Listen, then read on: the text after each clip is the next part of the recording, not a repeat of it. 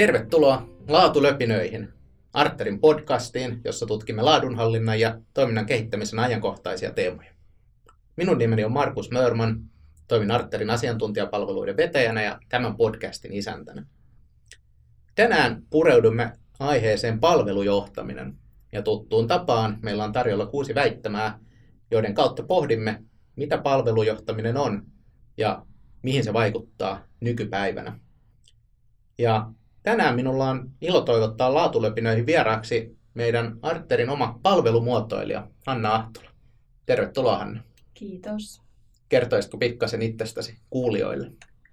No tosiaan nimi tulikin jo selväksi, ei toisteta sitä. Arterilla palvelumuotoilijana, eli vastaan siitä, että meillä olisi mahdollisimman hyvät ja ajankohtaiset palvelut aina asiakkaille tarjolla.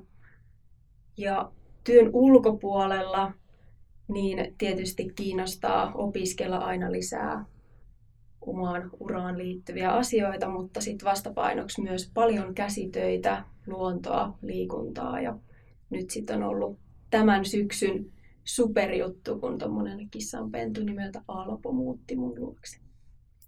Jos ajatellaan sun taivalta palvelumuotoilijana, niin sulla on jo monta vuotta kokemusta siitä, mutta jos zoomataan tuohon alkupäähän, niin mikä johdatti sut tälle palvelumuotoilun tielle? No kyllä se on niin opintojen kautta ihan alun perin, että siellä oli tarjolla palvelumuotoilun kursseja ja mä lähdin sitten katsoa, että mikä juttu tämä on. Ja tota, ymmärrän asiakkaita siinä mielessä oikein hyvin, että siis aihehan ei avautunut mulle alkuun ollenkaan ja mä ihmettelin, että miksi mun pitää käydä asiakkaiden kanssa kahvilla ja jututtaa niitä kehitysaiheista, heidän toiveista, mutta tota, sitten sitä ehkä silleen vähän pehmeämmin alettiin sitä ajattelutapaa ja tekniikoita ujuttamaan koulussa kehitysprojekteihin ja yhtäkkiä se niin kuin alkoi loksahdella palaset paikalle. Kuulostaa vähän samalta kuin silloin, kun mä alun perin tutustuin laadunhallintaan, niin kyllä se, se vaatii sen oman aikansa, että pääsee asiaan sisään. Joo. Tämä on mielenkiintoinen aihe tänään, koska mehän, mehän tehdään paljon töitä tämän parissa ihan niin kuin viikoittain arterilla. Kehitetään palveluja ja pohditaan, että miten voitaisiin parantaa. Niin tänään nyt joudutaan, joudutaan kohtaan sitä arkitodellisuutta yhdessä. Kyllä. Tämä on vähän niin kuin semmoinen juna, joka ei voi pysähtyä. Pakko on pohdiskella aiheita säännöllisesti. No, mutta eiköhän ruveta hommiin. Lähdetään liikkeelle. Ensimmäinen väittämä tänään kuuluu seuraavasti. Palveluiden laadunhallinta on mittari siitä, kuinka organisaation toimittamat tuotteet ja palvelut täyttävät ja ylittävät asiakkaiden odotukset. Mitä ajatuksia sulla herää tästä? Mm, Tämä oli haastava väittämä, koska tota, siis mä ymmärrän rivien välistä sen, mitä tässä haetaan. Ja mä oon sitä mieltä, että totta kai niin kun, että täytyy olla mittarit, millä asioita mitataan. Mutta laadun hallinta itsessään ei ole yksittäinen mittari, mikä antaisi meille tuloksia vielä siitä, että miten asiakkaat on kokeneet palvelut. Niin se on vähän niin kuin uiminen olisi mittari, mm. eikä se, että kuinka pitkä matka ui tai kuinka nopeasti ui. Niinpä. Totta kai siis toivoisin varmaan moni muukin, että meillä olisi tämmöinen yksi yksittäinen yleispätevä, kaikkeen hyvä mittari palveluiden mittaamisessa, mutta todellisuus on toinen ainakin toistaiseksi. Siihen on kyllä paljon matkaa vielä ja tuohon aiheeseen palataan li- myöhemmin vielä lisää näissä väittämissä.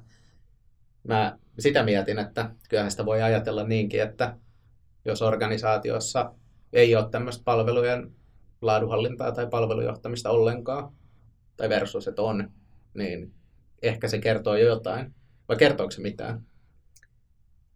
Niin, no kyllä mä näkisin sen, että jos ei asioita mitata, niin ei tiedä missä ollaan ja mihin halutaan mennä. Et se on vähän niin kuin kartta, mistä puuttuisi se, että sinä olet tässä piste. Hmm. Ei sillä oikein semmoisena ole mitään tee. Jos ei tiedä missä on, niin ei voi päättää mihin suuntaan lähtee. Niinpä.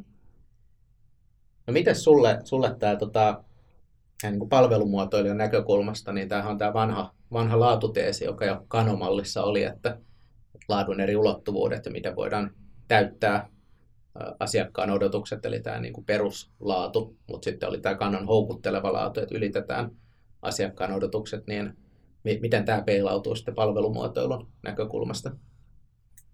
No onhan se niin, että tietysti siellä on se perustaso, että me, meidän täytyy täyttää asiakkaan tarve tai ratkaista se ongelma.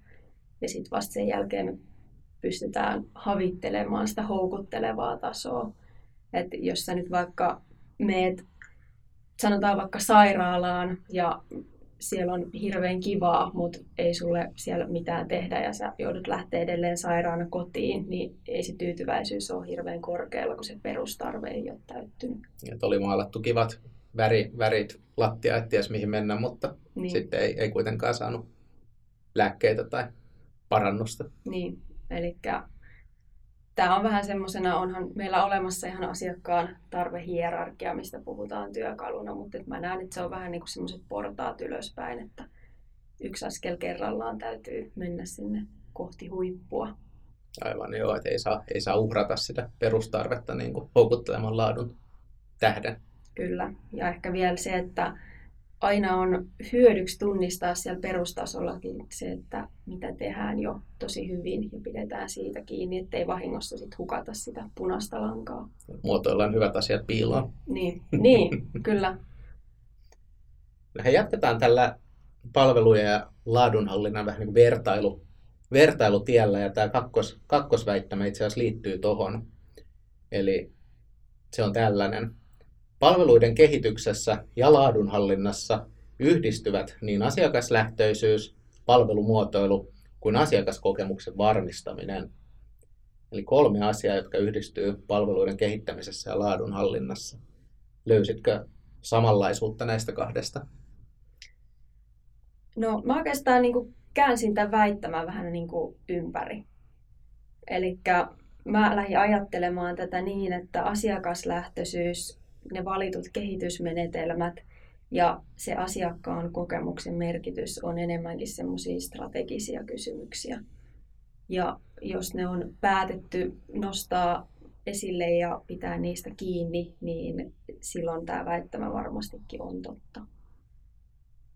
Joo, en mä usko, että tuossa varmaan mikään on silleen pielessä, mutta mua jää mietityttään toi asiakaslähtöisyys-sana, kun se on ehkä vähän sellainen niin kuin laadunhallinnassa ja erityisesti näissä excellence-malleissa, niin kuin EFQA-mallissa ja, ja ISO 9001 standardissakin se vilahtelee, niin se on, se on vähän niin kuin semmoista vanhaa perua, että et siinä missä joskus riitti se, että ollaan asiakaslähtöisiä, niin nykyään meidän pitäisi tehdä asiakkaan kanssa. Mm.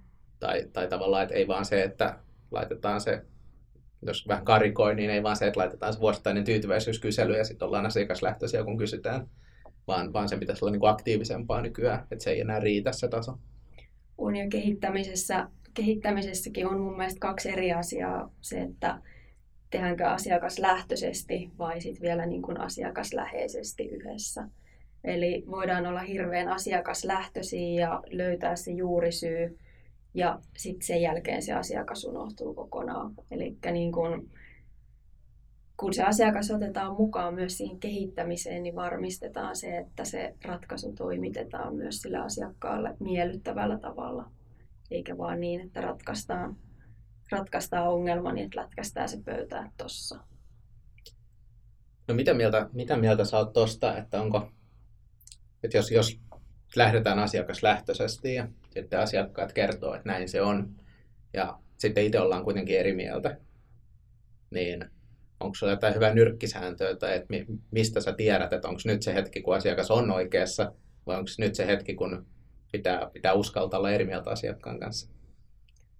No, eikö ne viisaat ihmiset väitä, että asiakas on aina oikeassa? Mut, mutta siis tota, kyllä mä sen asiakkaan äänen nostaisin sinne keskiöön, koska monesti totta kai siis meillä on eriäviä näkökulmia. Ja se, mitä me organisaationa halutaan tai haluttaisiin tehdä ja kehittää, niin ei suinkaan ole välttämättä se, mitä meidän asiakkaat oikeasti kaipaa. Ja sen takia puhutaankin semmoisesta ihmis- ja asiakasläheisestä, että pidetään se asiakkaan näkökulma siellä keskiössä. No nyt kun me ollaan tässä kolmisen, kolmisen vuotta kohta kehitetty näitä palveluja yhdessä, niin täytyy sanoa, että toi on kyllä edelleen se vaikein asia muistaa. että jotenkin, jotenkin sitä kuitenkin niistä omista ideoista tai oman organisaation ideoista niin helposti innostuu, että se jotenkin, jotenkin sitä niin kuin yrittää edelleen oikoa siinä, vaikka ei pitäisi. Joo, ja se on jännä, että vaikka tavallaan niin kuin prosessin näkökulmasta tekisi kaikki oikein ja siellä alussa lähtee hakemaan sitä asiakasymmärrystä, niin kaikki on helppo tulkita niin, että se puoltaa sitä oman, oman organisaation tai idean ajatusta. Mutta sehän se onkin, että kun pitäisi pystyä olemaan niin, kuin niin sanotusti ulkopuolinen tarkkailija täysin neutraalisiin tilanteessa.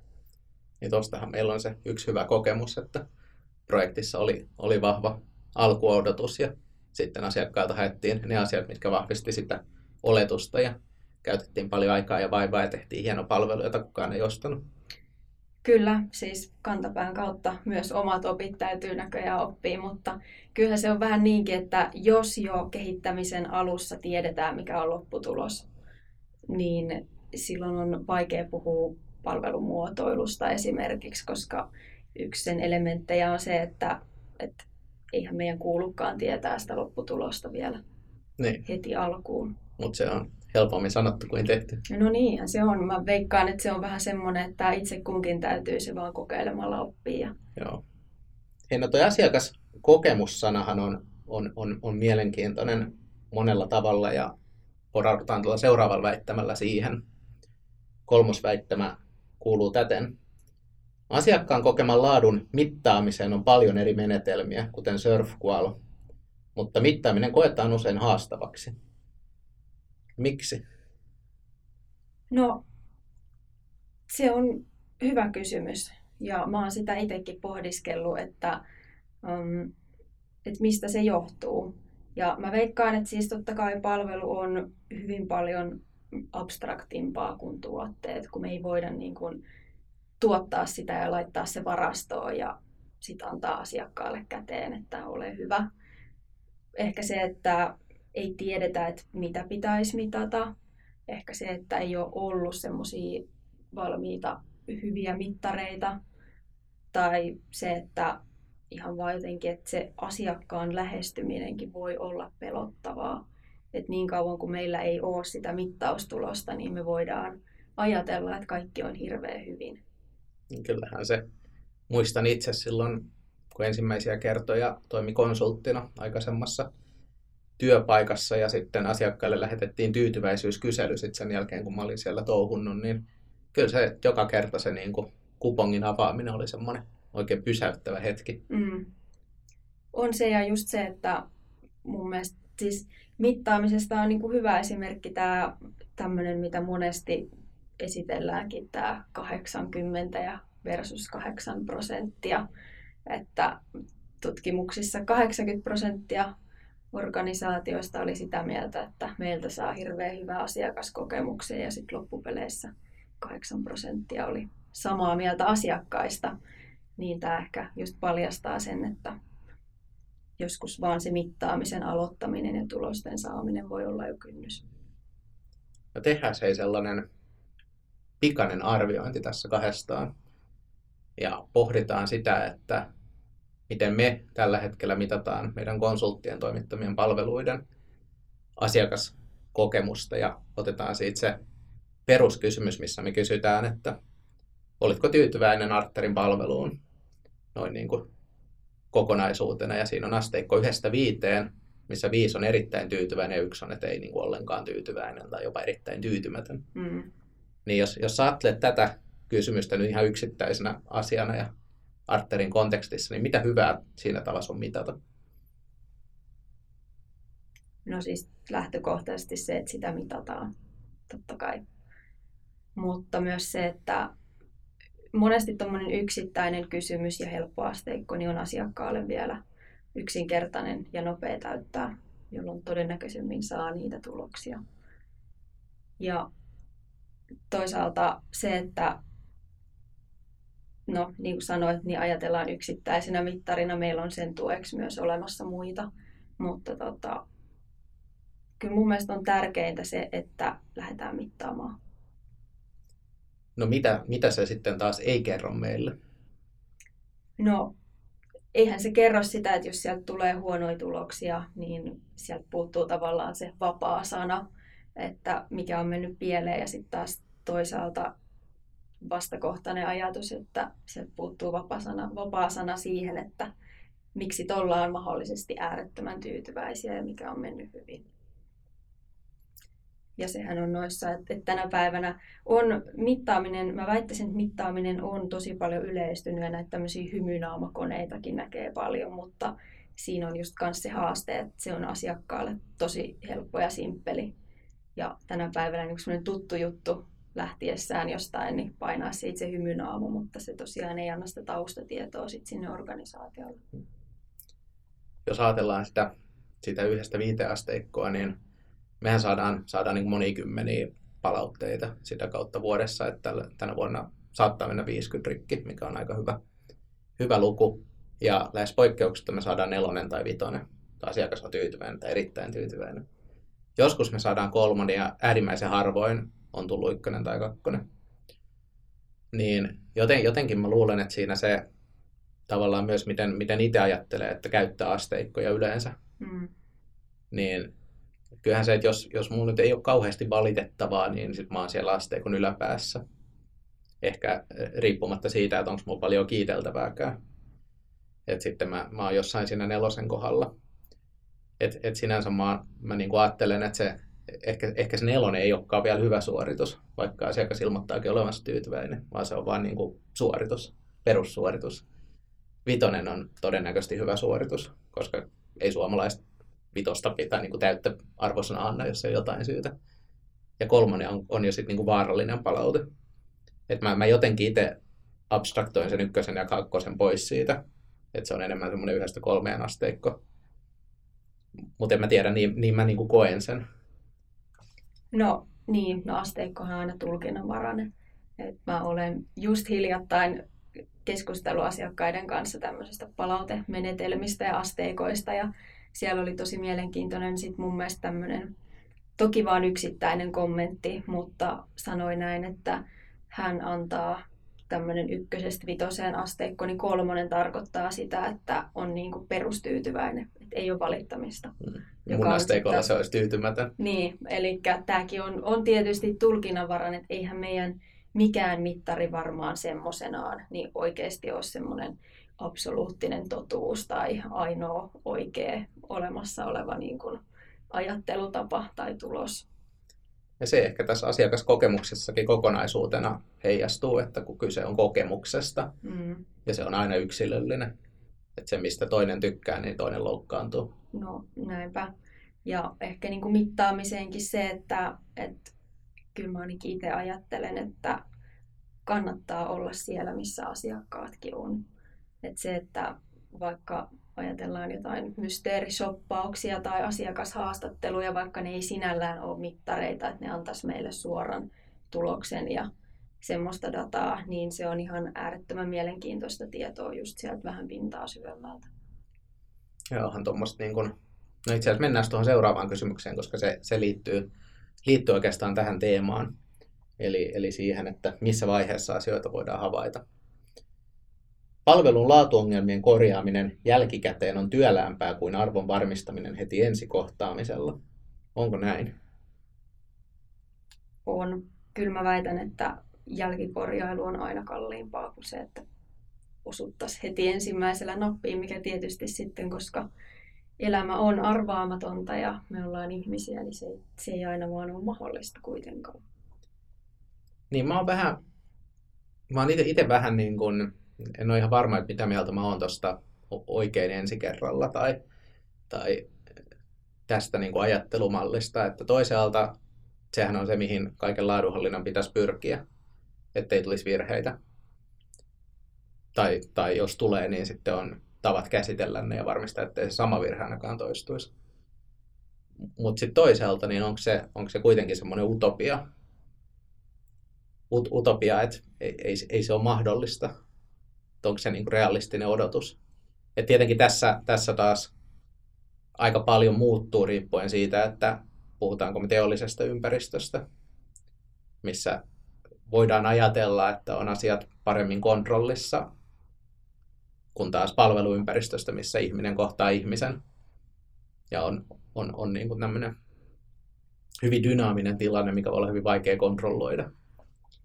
Ehkä se on enemmän kyse semmoisesta visiosta, että, että tota, haluttaisiin ainakin pyrkiä siihen. Ja kyllä mä näen, että palvelumuotoilu tuo siihen paljon niin kuin, työkaluja. Et ihan esimerkiksi jo kehittämisen vaiheessa nämä tämmöiset nopeat prototypoinnit ja pilotit ja se, että ne asiakkaat on mukana siellä kehittämisessä, niin kyllähän se on niin kuin, pyritään jo mahdollisimman varhaisessa vaiheessa, kun ollaan vasta vähän sitouduttu ja laitettu resursseja siihen kehittämiseen, niin varmistamaan se, että se vastaanotto ja toimivuus olisi sellainen, että se menisi aina heti ekalla kerralla oikein. Mm.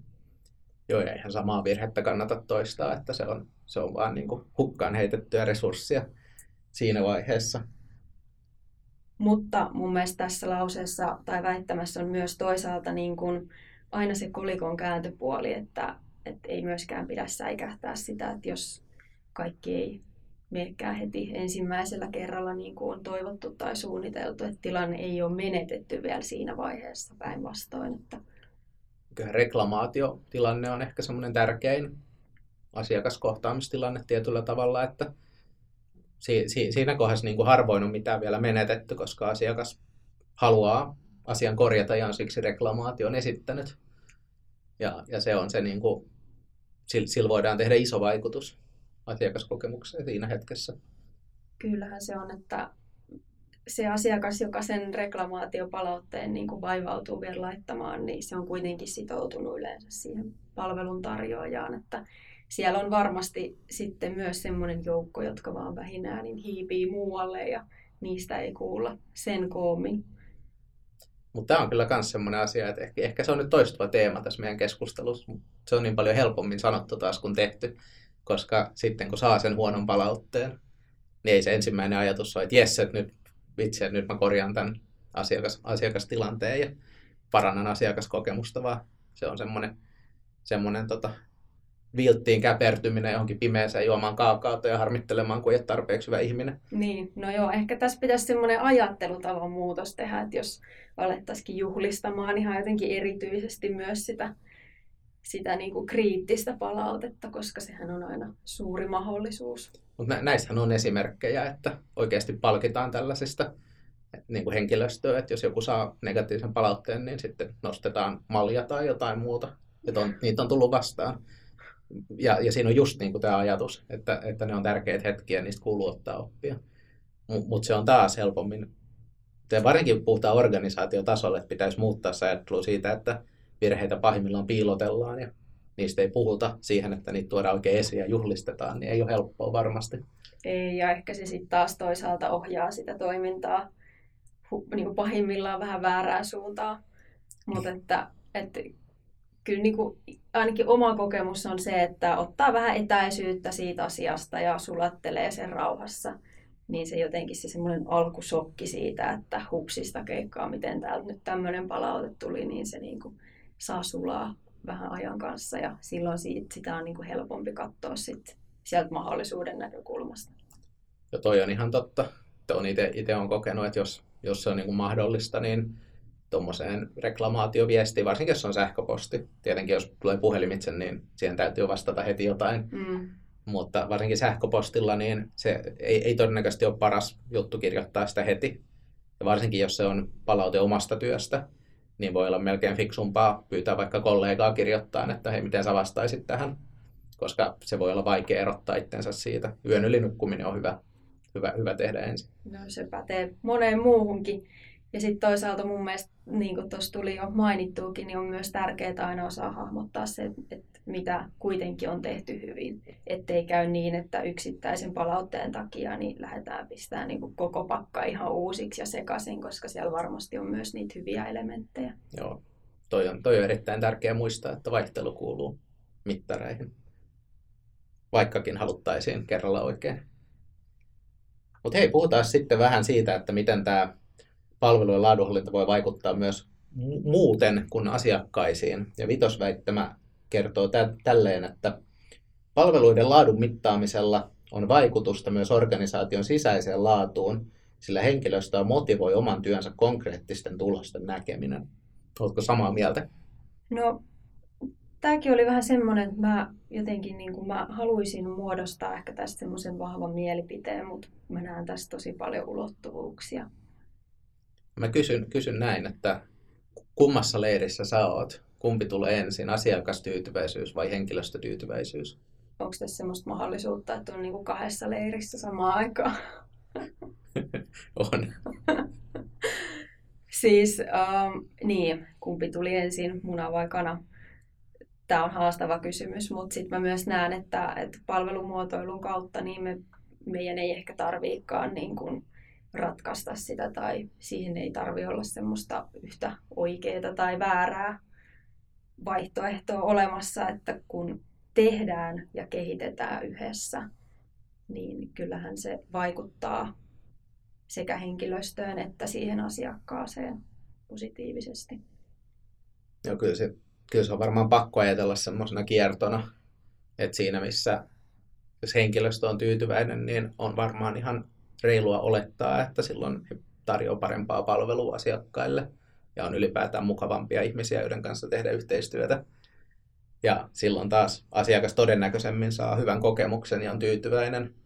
Ja sitten jos tämä tieto palaa taas sinne henkilöstölle, niin henkilöstö iloitsee siitä, että oli tyytyväinen asiakas ja työ tuli tehty hyvin. Että se luo, luo semmoista positiivista kierrettä sitten. Ehkä sekin on vähän semmoinen juttu, että, että, että sitä voisi priorisoida. Mä veikkaan, että sekin on varmaan aika paljon niin kuin organisaation tyypistä ja kulttuurista kiinni, koska ei, ei, ei, kun ei ole olemassa niin kuin yhtä oikeaa linjaa, minkä tähän oikeasti voisi antaa, että teen näin, sen jälkeen ei kaikki vai. on hyvin. Mutta että, että mä lähdin ehkä tuota purkamaan tuota väittämää vielä niin kuin sitä kautta myös, että kun sitä palvelua tuotetaan kuitenkin sitä asiakasta varten, ja me kaikki halut, halutaan, ja jotka ollaan niin kuin asiakaspalvelussa oltu töissä siellä asiakasrajapinnassa, niin me tiedetään, että se työ on huomattavasti mielekkäämpää silloin, kun se asiakas on tyytyväinen niin ehkä mä niin kuin jollain tavalla nyt kuitenkin kallistuisin siihen, että laitetaan siellä niin kuin asiakkaan näkökulmasta hommat kuntoon. Ja niin, no ehkä se sitten se, että laitetaan asiakkaan näkökulmasta hommat kuntoon, niin vaatii myös sitä, että kehitetään sit sitä henkilöstön näkökulmaa.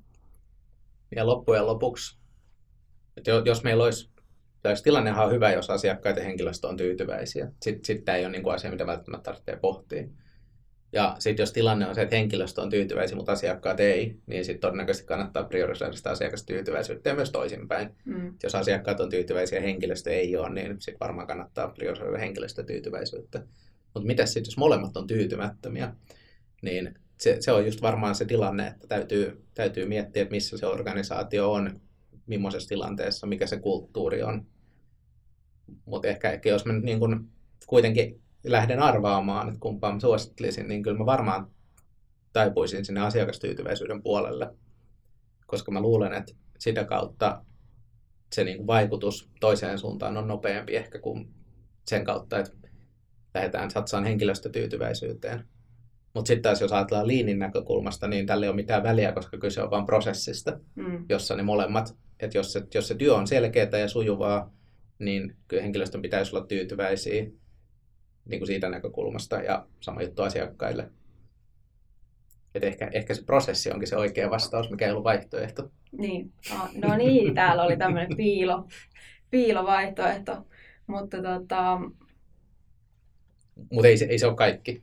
Ei se ole kaikki. Ei kaikkea voi kuitata prosessilla, että senkin mä oon nyt oppinut tässä. Mm, aivan. Ja ehkä se on just se, että, että jonkun, jonkunlainen juurisyyhän siihen tyytymättömyyteenkin on olemassa, että, että onko se sitten sisäistä vai ulkoista, mutta niin kuin, että siihen pureutuminen, että ei lähdetä vaan kehittämään asioita silleen summamutikas nyt johonkin suuntaan, että äkkiä hätäpäissään saataisiin kaikki tyytyväiseksi, vaan että lähdetään siitä, että mikä ihan oikeasti mättää ja mitä sille asialle voisi tehdä.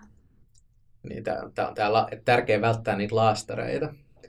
Et yhdessä yhdessä tota Dilbert-kirjassa oli hieno tarina, lieneekö totta vai tarua, mutta siinä, siinä kerrottiin, että oli tämmöinen yrityksen, yrityksen toimitila, missä meni sähköt pois ja sitten samalla meni, meni myös putket tukkoon, niin se rupesi haiseen vessat.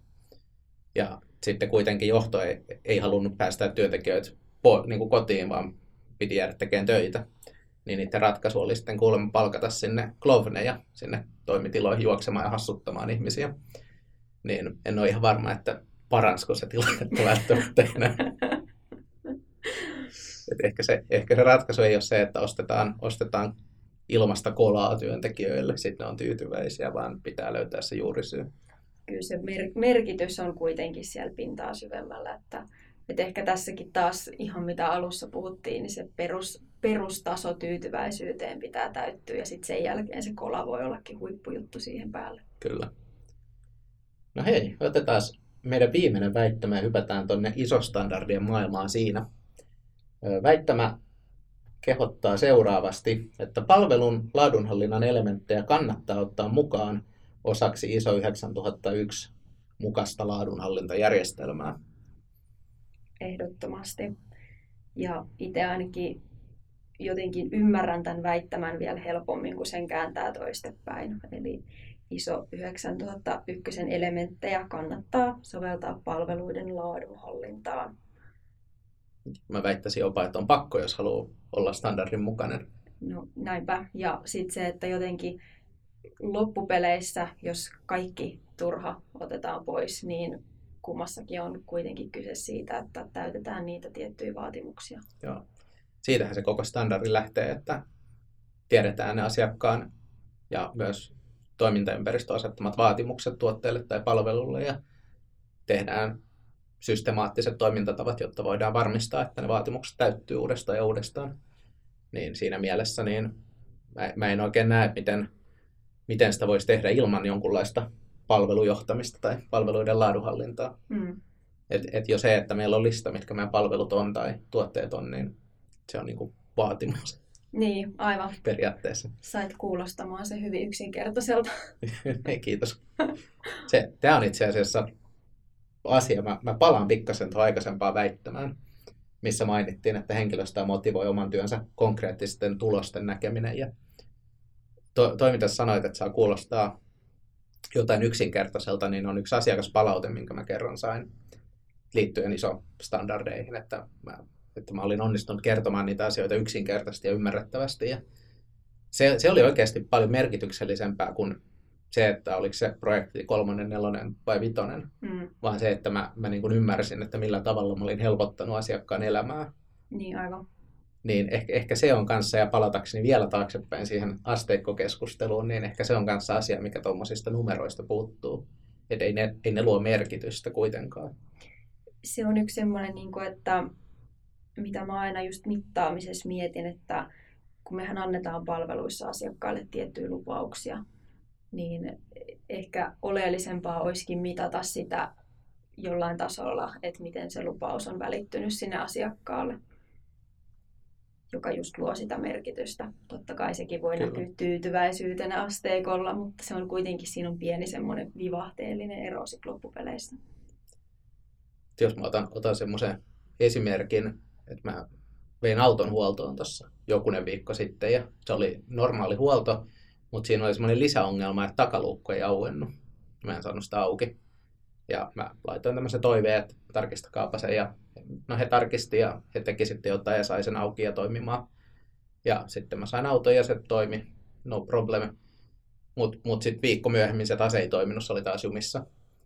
Niin jotenkin, jotenkin mua jäi sinänsä se teki kaiken mitä piti, mutta mä jotenkin harmittaa, että he ei vähän syvemmälle porautunut siihen takaluukkuun ja niin kuin koittanut ratkaista sitä, että se ei saman tien menisi uudelleen jumiin. Mm, aivan. Että se, se olisi ollut merkityksellistä minulle. Mä jotenkin arvesin vielä, että noin siinä ehkä käy. Ai ai, ennakoit etukäteen vielä asiakkaana. Pelkäsin pahinta. no, mutta hei, nyt on puhuttu palveluiden kehittämisestä ja palveluiden laadunhallinnasta, niin jos nyt tässä kuulijoiden joukossa on sellaisia henkilöitä, jotka ajattelee, että voisi lähteä liikkeelle tämän asian kanssa tai että tätä pitäisi kehittää omassa organisaatiossa, niin millaisen, millaisen vinkin sä antaisit, että mistä kannattaa lähteä liikkeelle? Kyllä mä sanoisin, että ne asiakkaat.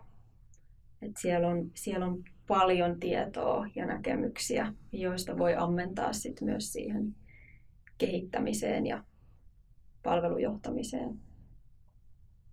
Ja sitten tietysti toinen vinkki on se, että jos tuntuu haastavalta, että, että mistä lähtisi liikkeelle, niin meiltähän löytyy tähänkin apua. Kyllä. Voitte testata Arterin palveluiden laatua myös meidän palveluiden laadunhallinnan ja kehittämisen palveluilla.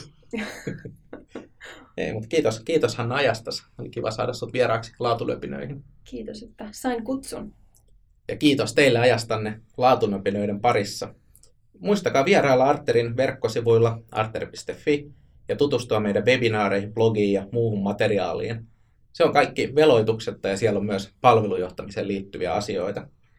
Laatulöpinä podcasti palaa taas 2021 keväällä uusin kuvioin ja uusin ajatuksin, joten siihen asti pitäkää laatu korkealla.